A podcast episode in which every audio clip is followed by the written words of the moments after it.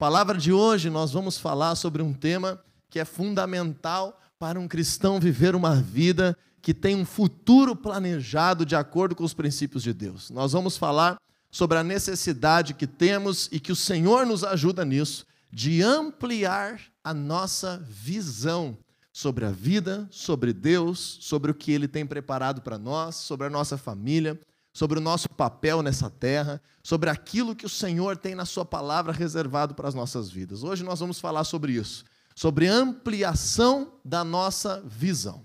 Para começar a entender esse assunto, eu quero te perguntar se você alguma vez já teve a experiência de montar um quebra-cabeça. Você já teve essa experiência? Às vezes as pessoas gostam muito de quebra-cabeça e carregam para além da sua infância, então vira um hábito, vira uma situação de vida, um hobby montar quebra-cabeças. Na nossa cultura aqui não é tão comum, mas eu até te estimulo a partir dessa ministração a ter essa experiência.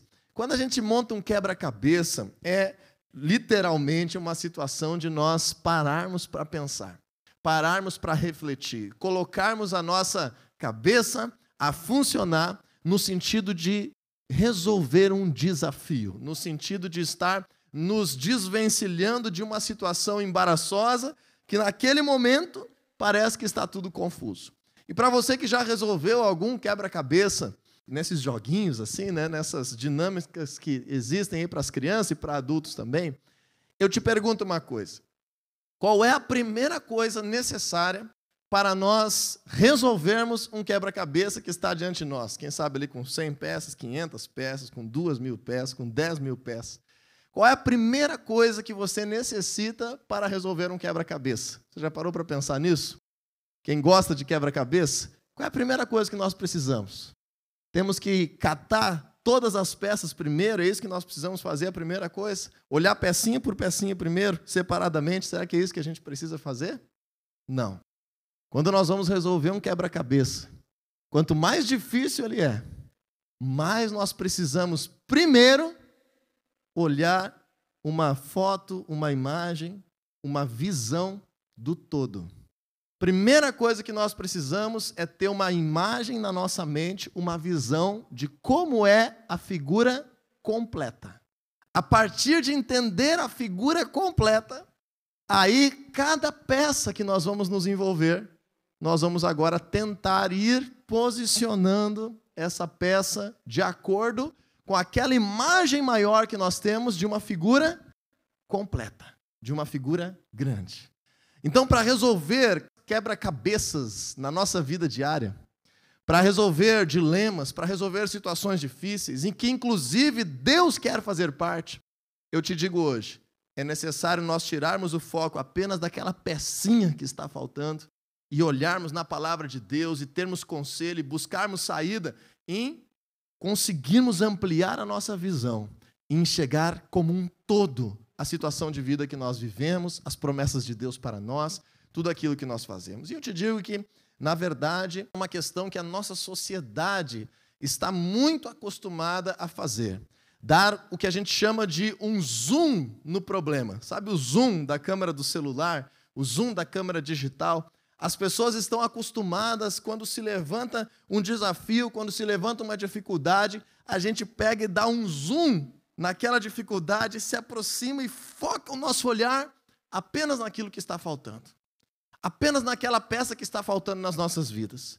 Então nós ficamos tão emaranhados que acabamos perdendo o foco do resto, às vezes ficando numa cegueira, às vezes entrando num estresse, num desgaste, porque nós estamos apenas olhando uma emergência das nossas vidas. E eu te digo, Deus quer que nós venhamos ampliar a nossa visão que nós venhamos conseguir pensar grande, conseguir ver aquilo que Deus tem preparado, olhar além do dia de hoje, olhar além da necessidade de hoje, enxergar aonde Deus quer nos levar, enxergar qual é a promessa dele para nós, porque assim a vida fica muito mais leve, a vida fica muito mais cheia da graça de Deus, assim nós conseguimos avançar.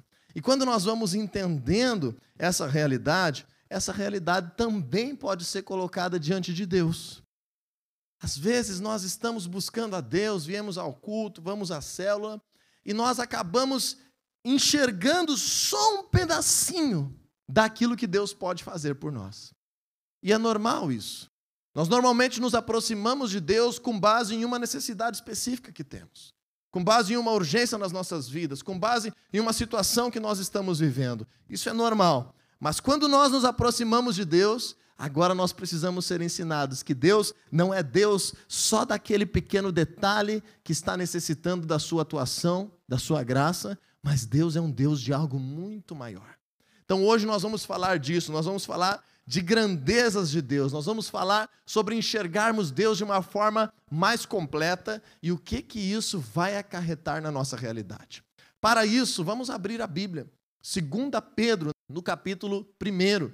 Nós vamos ler os versículos 2, 3 e 4. Diz assim: Graça e paz lhes sejam multiplicadas pelo pleno conhecimento de Deus e de Jesus, o nosso Senhor seu divino poder nos deu tudo de que necessitamos para a vida e para a piedade, por meio do pleno conhecimento daquele que nos chamou para a sua própria glória e virtude. Dessa maneira, ele nos deu as suas grandiosas e preciosas promessas, para que por elas vocês se tornassem participantes da natureza divina e fugissem da corrupção que há no mundo causada pela cobiça. Não sei se você percebeu, mas no versículo 2 e no versículo 3, nós falamos aqui uma expressão que é um pouco complicada da gente entender ser possível essa expressão com relação a Deus e a Jesus, que diz assim que precisamos estar vivendo isso pelo pleno conhecimento de Deus. Veja no versículo 2, e no versículo 3 diz que a graça e a paz vão ser multiplicadas pelo pleno conhecimento de Deus. E no versículo 3 diz que nós vamos receber tudo o que precisamos para a vida e para a piedade por meio do pleno conhecimento de Deus. E eu vou ousar aqui, então, teologicamente, a dizer que essa expressão não está traduzida na Bíblia, nessa versão, da melhor forma que deveria. Por que, que eu digo isso? Porque nós nunca conheceremos Deus plenamente. Nós nunca conheceremos tudo sobre Deus.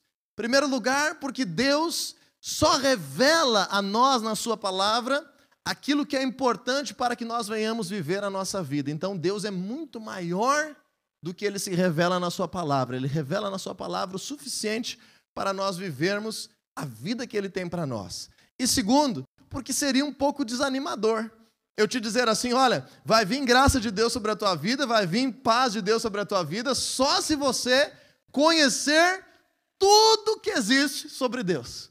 Só se você tiver um pleno conhecimento sobre Deus. Então, esse versículo não está muito bem traduzido nessa versão. Quando a gente vai para o original que a Bíblia foi escrito, essa palavra, essa expressão pleno conhecimento, na verdade é uma palavra só. É a palavra epignosis. Gnosis vem de conhecer, né? Como gnosticismo, como gnosco, que é o verbo conhecer, então é uma variação. Epignosis é uma junção de duas palavras, é uma preposição epi junto com a palavra gnosis, que é conhecimento. O que, que essa preposição epi significa?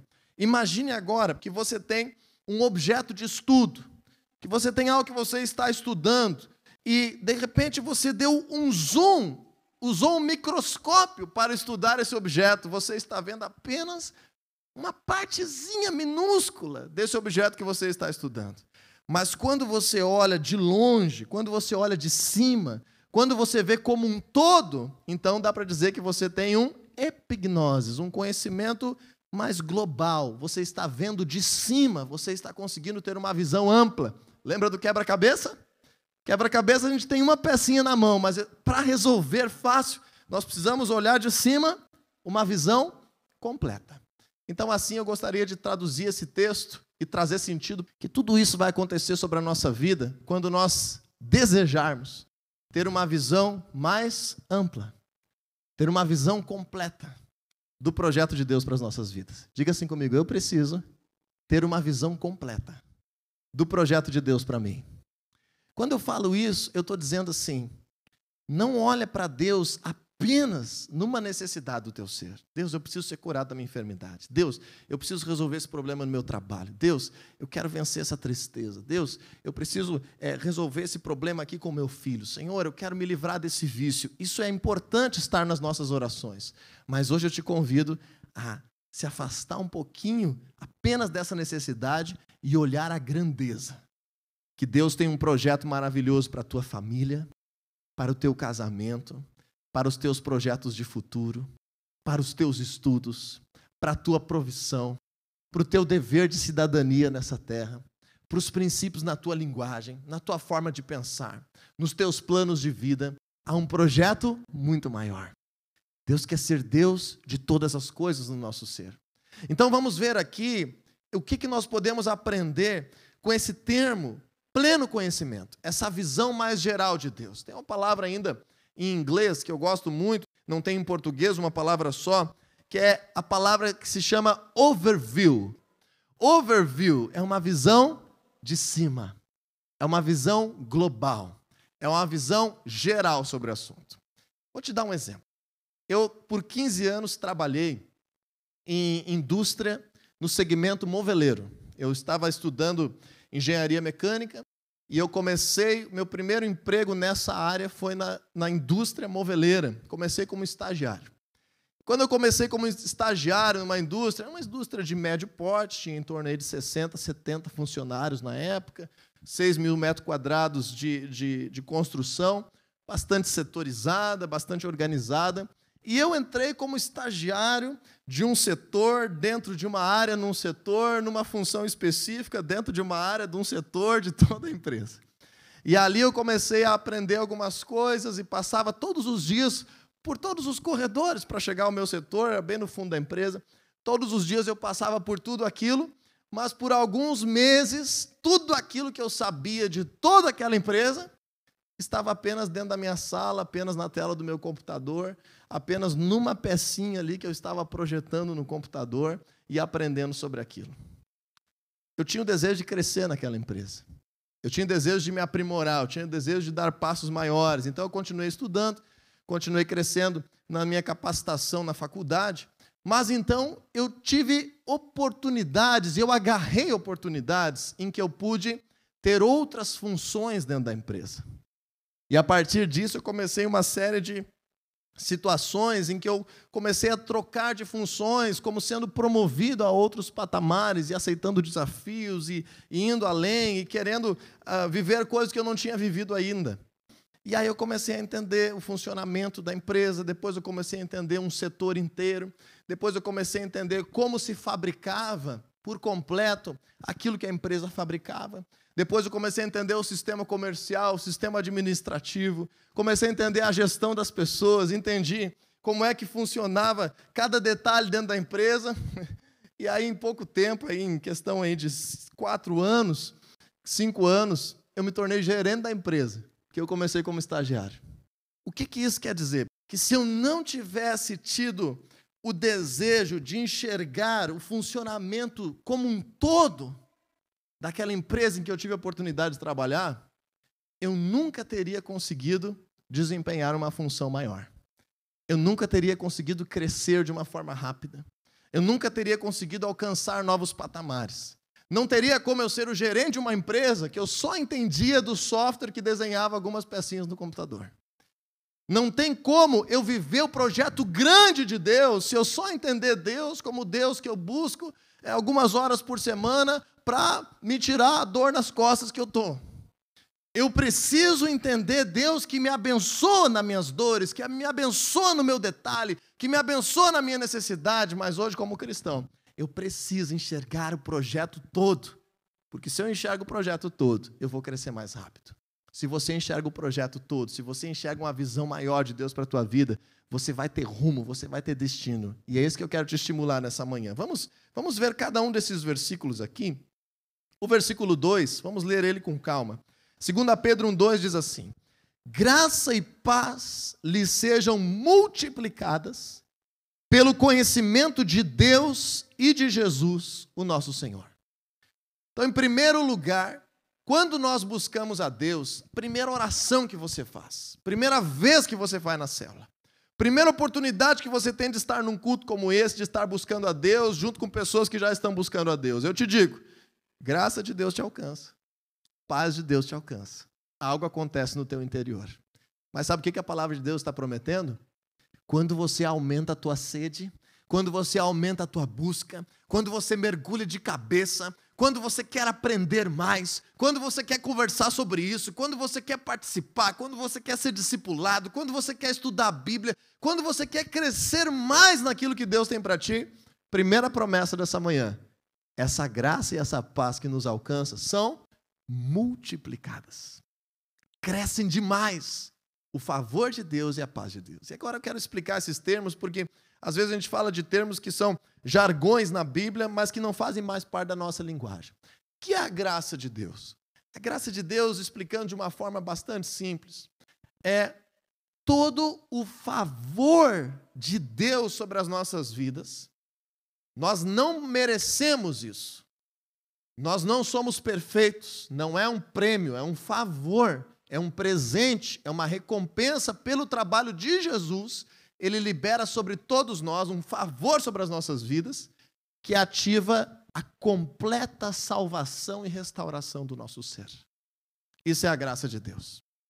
Graça de Deus é o acessar o favor de Deus para a minha vida, que ativa a completa salvação e restauração do meu ser e projeto de Deus para a minha vida. Essa é a graça de Deus que nos alcança.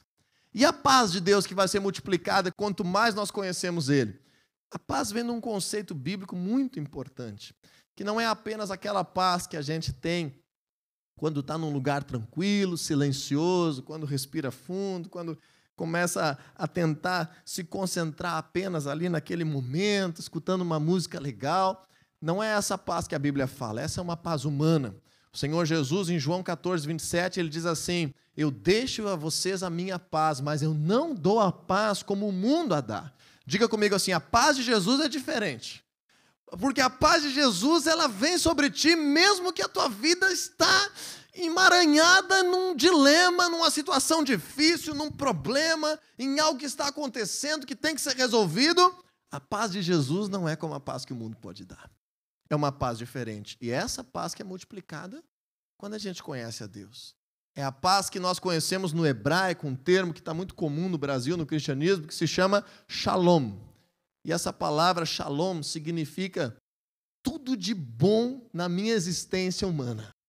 Eu estar completo, eu estar sentindo que, que não tem nada faltando na minha vida, eu estar sentindo que eu estou bem, que eu estou completo no meu ser, que eu tenho algo dentro de mim que me faz estar bem e completo inteiro diante de Deus e para viver a vida independentemente das circunstâncias. Então, assim a gente se sente forte para vencer os problemas. Duas coisas maravilhosas, talvez as duas maiores dádivas da Bíblia sobre nós é a graça que vem de Deus e a paz. O que a Bíblia está prometendo? Quando você se dedica em buscar mais, em conhecer mais, em estar vivendo mais as coisas de Deus, em querer ampliar a tua busca a Ele, o teu conhecimento sobre Ele, graça e paz vão ser multiplicados sobre a tua realidade. Segunda questão está no versículo 3. Vamos ver de novo. 2 Pedro, capítulo 1, versículo 3.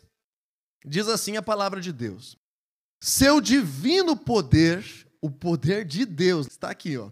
O seu divino poder nos deu tudo que necessitamos para a vida e para a piedade por meio do pleno conhecimento. Vamos lembrar um conhecimento abrangente, uma visão maior, enxergar maior aquilo que Deus tem para ti, daquele que nos chamou para a sua própria glória e virtude. Então veja que quanto mais nós conhecemos a Deus, mais o poder de Deus te alcança. Mesma coisa. Você está numa necessidade, está orando a Deus, foi na célula, foi no culto, Deus te abençoou, Deus te refrigerou naquele momento, Deus te aliviou daquela situação. Você experimentou uma porção do poder de Deus sobre a tua realidade. Você dormiu melhor, você se sentiu que parece que saiu um peso nas tuas costas, você consegue enxergar a vida de uma forma um pouquinho diferente. É uma porção de poder de Deus que foi liberado sobre a tua vida. O que a palavra de Deus está prometendo de novo? conforme nós nos dedicamos em conhecer mais, conforme nos dedicamos em buscar mais, conforme nos envolvemos mais com o reino de Deus, em estar com Ele, em saber mais sobre Deus, em enxergar um pouco mais além, a palavra de Deus está nos prometendo. Poder de Deus, divino poder, vai liberar sobre ti tudo que você precisa para a vida e para a piedade. Em primeiro lugar, para a vida.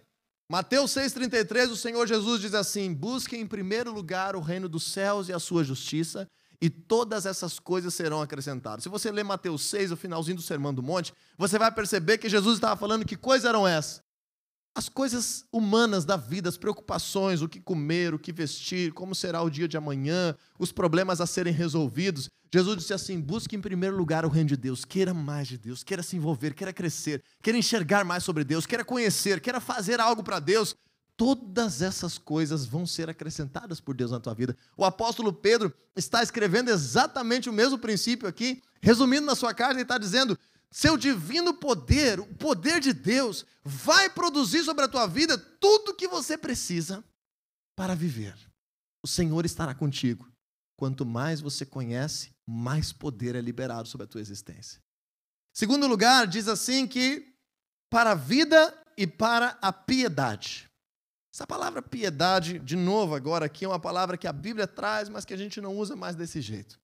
Infelizmente, em português, nós temos várias palavras que a mesma palavra quer dizer duas coisas completamente diferentes. Não sei se você já parou para pensar, mas a gente usa várias assim. Por exemplo, a palavra como. Já parou para pensar o que significa a palavra como? É o meio pelo qual a gente faz algo. Então, como é que tu fez isso? De que forma? Qual é o meio que tu fez isso? Mas se eu te der um McDonald's nessa manhã, agora no final do culto, quem sabe mais pertinho do meio-dia, você tiver já com aquele ronquinho aqui nessa região abdominal, sabe? Desejando, com aquele cheirinho, e gosta muito desse lanche. Então, eu disser para você assim: se eu te desse McDonald's, você come? O que, que você me responde? Como? Eu vou dizer: olha, tem que comer com a boca. Mas você não está me perguntando como, você está dizendo eu? Como? Porque são dois sentidos diferentes para a mesma palavra. Por exemplo, a palavra pé. É o nosso pé, a gente vê ele todo dia. Tem o nosso pé, tem o teu pé que está aí contigo. Mas a gente usa também para dizer: olha, lá nos fundos da casa da minha avó tem um pé de laranja. Daí quem está aprendendo português vai imaginar o quê?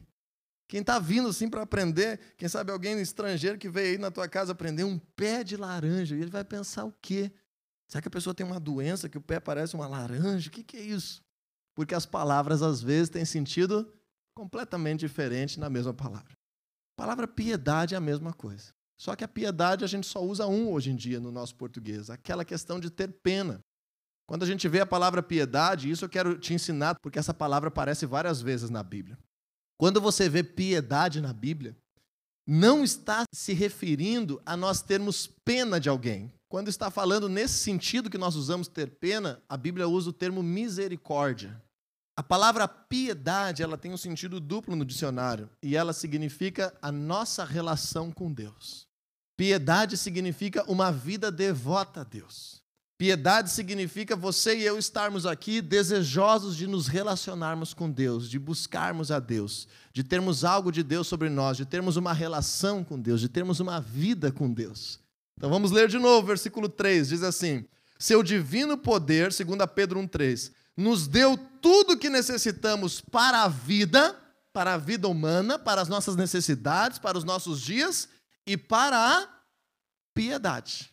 Então Deus, ele libera poder para que nós venhamos nos relacionar com ele de uma forma maior e mais poderosa a cada dia, conforme nós conhecemos ele.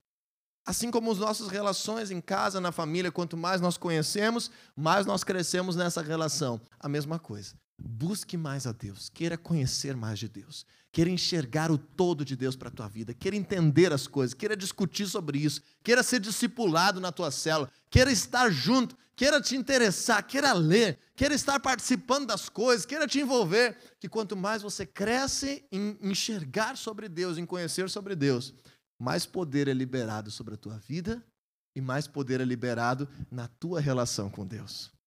Te imaginou já sendo usado por Deus para curar um enfermo? Já te imaginou sendo usado por Deus para mandar o mal embora e as coisas acontecerem milagrosamente?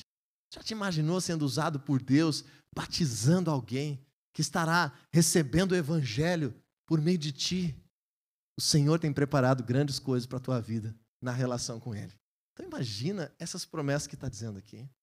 A graça de Deus, a paz que vem de Deus, tudo que eu preciso para a vida com o poder de Deus, tudo que eu preciso para uma relação com Deus poderosa, é tudo que nós queremos quando nós viemos buscar a Deus, é tudo que nós queremos quando nós ouvimos falar sobre Deus. Qual é a chave para tudo isso que o apóstolo Paulo está dizendo? Tenha um conhecimento cada vez mais abrangente, maior, mais profundo, te envolva, busque, te interesse, queira ir além, vá além da tua necessidade, vai além do agora, vai além do mínimo, seja excelente na tua busca a Deus, e tudo isso será multiplicado, vai crescer e vai acontecer sobre a tua realidade. A promessa de Deus é isso, é o resultado daquilo que a gente planta com base na sua palavra. E para terminar o versículo 4, vamos ver 2 Pedro capítulo 1, versículo 4. Diz assim a palavra de Deus: Dessa maneira, quase que o apóstolo Pedro não quis ser redundante aqui, mas eu poderia dizer, pelo pleno conhecimento de Deus, por esse conhecimento mais abrangente, dessa maneira, ele nos deu as suas grandiosas e preciosas promessas, para que por elas, pelas promessas, vocês se tornassem participantes da natureza divina. Olha que grande esse texto aqui. Que profundo isso. Deus está te dizendo: eu não quero só consertar um problema na tua vida, eu quero que tu seja participante da minha natureza, dos meus propósitos, dos meus projetos. Eu quero que você faça parte do que eu tenho destinado para essa terra, para a tua cidade, para a tua família. Eu quero que você faça parte disso. Participante da natureza divina, e fugissem da corrupção que há no mundo causada pela cobiça. As últimas duas coisas que nós necessitamos como filhos de Deus: fazer parte, nos encaixarmos, ter um sentido de vida muito maior do que apenas sobreviver, do que apenas satisfazer as nossas necessidades pessoais, participar das coisas grandes que vêm de Deus. O Senhor te convida. O Senhor te convida, eu quero que você participe dos meus propósitos. Eu quero que você participe do meu reino. Eu quero que você participe das minhas promessas. Falamos semana passada sobre o evangelho do reino. Você é parte de um reino. Deus está falando contigo nessa manhã por meio dessa palavra. Eu não quero apenas resolver um detalhe na tua vida, eu quero que você participe do meu grande projeto para essa terra, para a tua existência. Eu te enviei para esse mundo para que você participe daquilo que eu tenho preparado. Em segundo lugar, quando você deseja isso, última promessa que nós vamos ver hoje, nós conseguimos nos desvencilharmos, nós conseguimos nos desconectarmos, fugir, nos desvencilharmos da corrupção que há no mundo. Quando eu falo corrupção na nossa mente, logo vem, vem na, na cabeça da gente, aqui na nossa cultura, no nosso tempo, a questão financeira, a questão de negócios ilícitos financeiramente. Mas a gente colocou isso apenas para a questão financeira. A corrupção que há no mundo que a Bíblia fala não é apenas uma questão financeira, mas é tudo que está sendo corrompido, degradado, destruído daquilo que Deus havia projetado. Então eu te digo, não aceite a corrupção, a degradação da tua estrutura familiar. Não aceite a corrupção a degradação, a destruição das tuas emoções, dos teus sonhos. Não aceite que se corrompa, que se destrua, que vá sendo minado, abafado as coisas grandes que Deus tem para ti, teus projetos de vida, aquilo que você almejava a estudar, a trabalhar, a te envolver, a conhecer de outros lugares, a fazer parte da vida de outras pessoas. Não deixe que as frustrações desse mundo não deixe que a cobiça desse mundo, não deixe que as coisas que às vezes pessoas que ainda não, não entenderam o projeto de Deus e acabam agindo de uma forma equivocada, até mesmo machucando outras pessoas, ou até mesmo te machucando, não permita que essas coisas que há no mundo que não estão ainda afinadas com a palavra de Deus corrompam o teu ser, degradem o teu ser.